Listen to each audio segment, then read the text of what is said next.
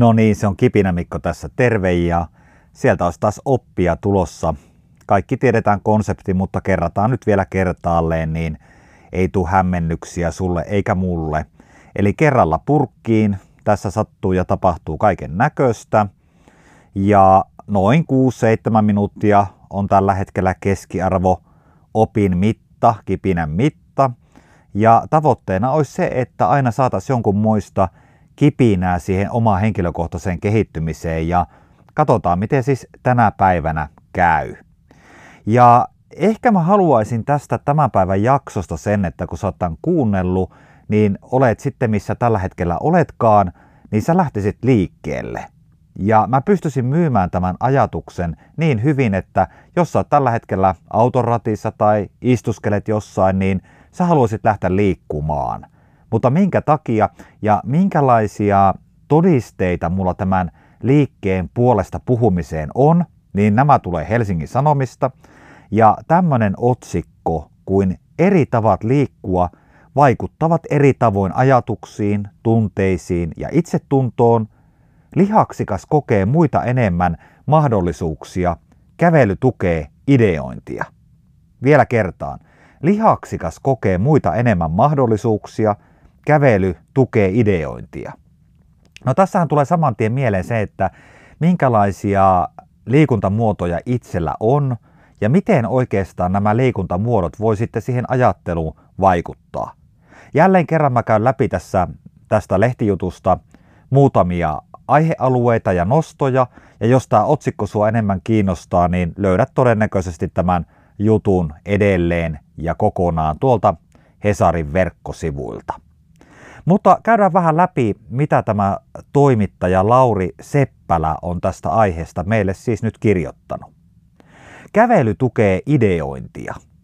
Eli jos halutaan, että ideat lähtee lenteleen ja säkenöimään ja kipinöimään, niin lähdetään kävelylle. Tanssi lisää sosiaalista kiintymystä. Keholla on tiedostamaton vaisto lihasten ja luiden terveydentilasta ja se selittää myös parempaa itsetuntoa. Aivojen, mielen ja liikunnan kytkös on syvällisempää kuin on osattu ajatella.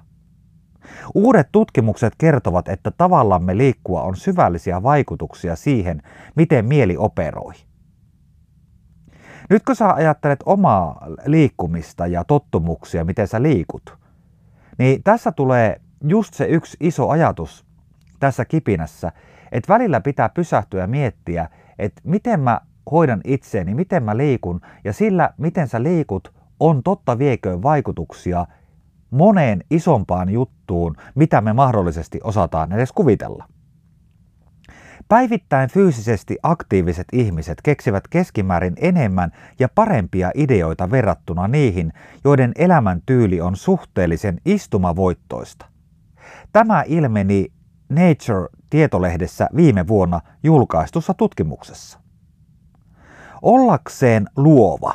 Mä uskon, että munkin tässä podcastin kuunteluporukassa on paljon porukkaa, jotka haluaa olla luovempia, niin kuunnellaan. Ollakseen luova kannattaa olla myös liikunnallinen, raportti siis summa. Juoksu tai kävely itselle sopivalla vauhdilla vaimentaa aktiivisuutta aivojen preforantaalisilla alueilla, jotka suosivat rationaalista suoraviivaista ajattelua.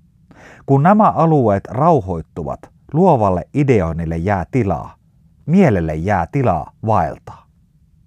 Jatkan vielä tätä juttua, koska tämä on mielenkiintoinen ja mä uskon ja toivon, että tämä kiinnostaa myös sua.